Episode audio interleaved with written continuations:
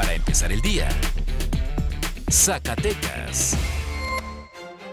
Buenos días, hoy es jueves 14 de abril y esta es la mejor información para empezar el día con Mega Noticias Zacatecas. Con motivo del Festival Cultural Zacatecas 2022, la economía en el estado se ha visto beneficiada con la visita de turistas y locales a la capital. Tal es el caso de los restaurantes que durante los primeros días del festival han tenido un lleno total en sus mesas.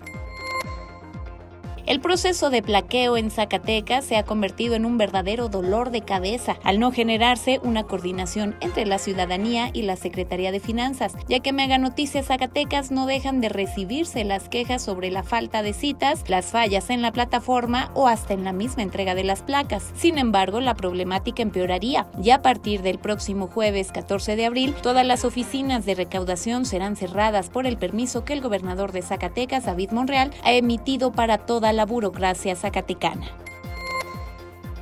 Al corte del martes 13 de abril ya se han regularizado un total de 1.998 vehículos, de los cerca de 110.000 que se pretende incluir en este proyecto, lo que refleja un 1.82% de avance.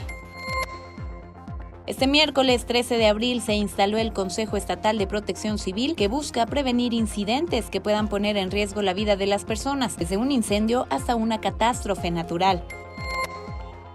Este miércoles se instalaron tres nuevos módulos de vacunación contra COVID-19 en Zacatecas, donde se aplica el fármaco de AstraZeneca para todas las personas que la soliciten, siguiendo los protocolos establecidos para inoculación, ya sea en primera y segunda dosis o para refuerzos. En la central de autobuses se instaló un pequeño módulo en donde un equipo de médico y enfermero estarán atendiendo a toda la ciudadanía en un horario de 8 y media de la mañana hasta las 7.30 de la tarde. Ahora usted ya está bien informado con Mega Noticias Zacatecas.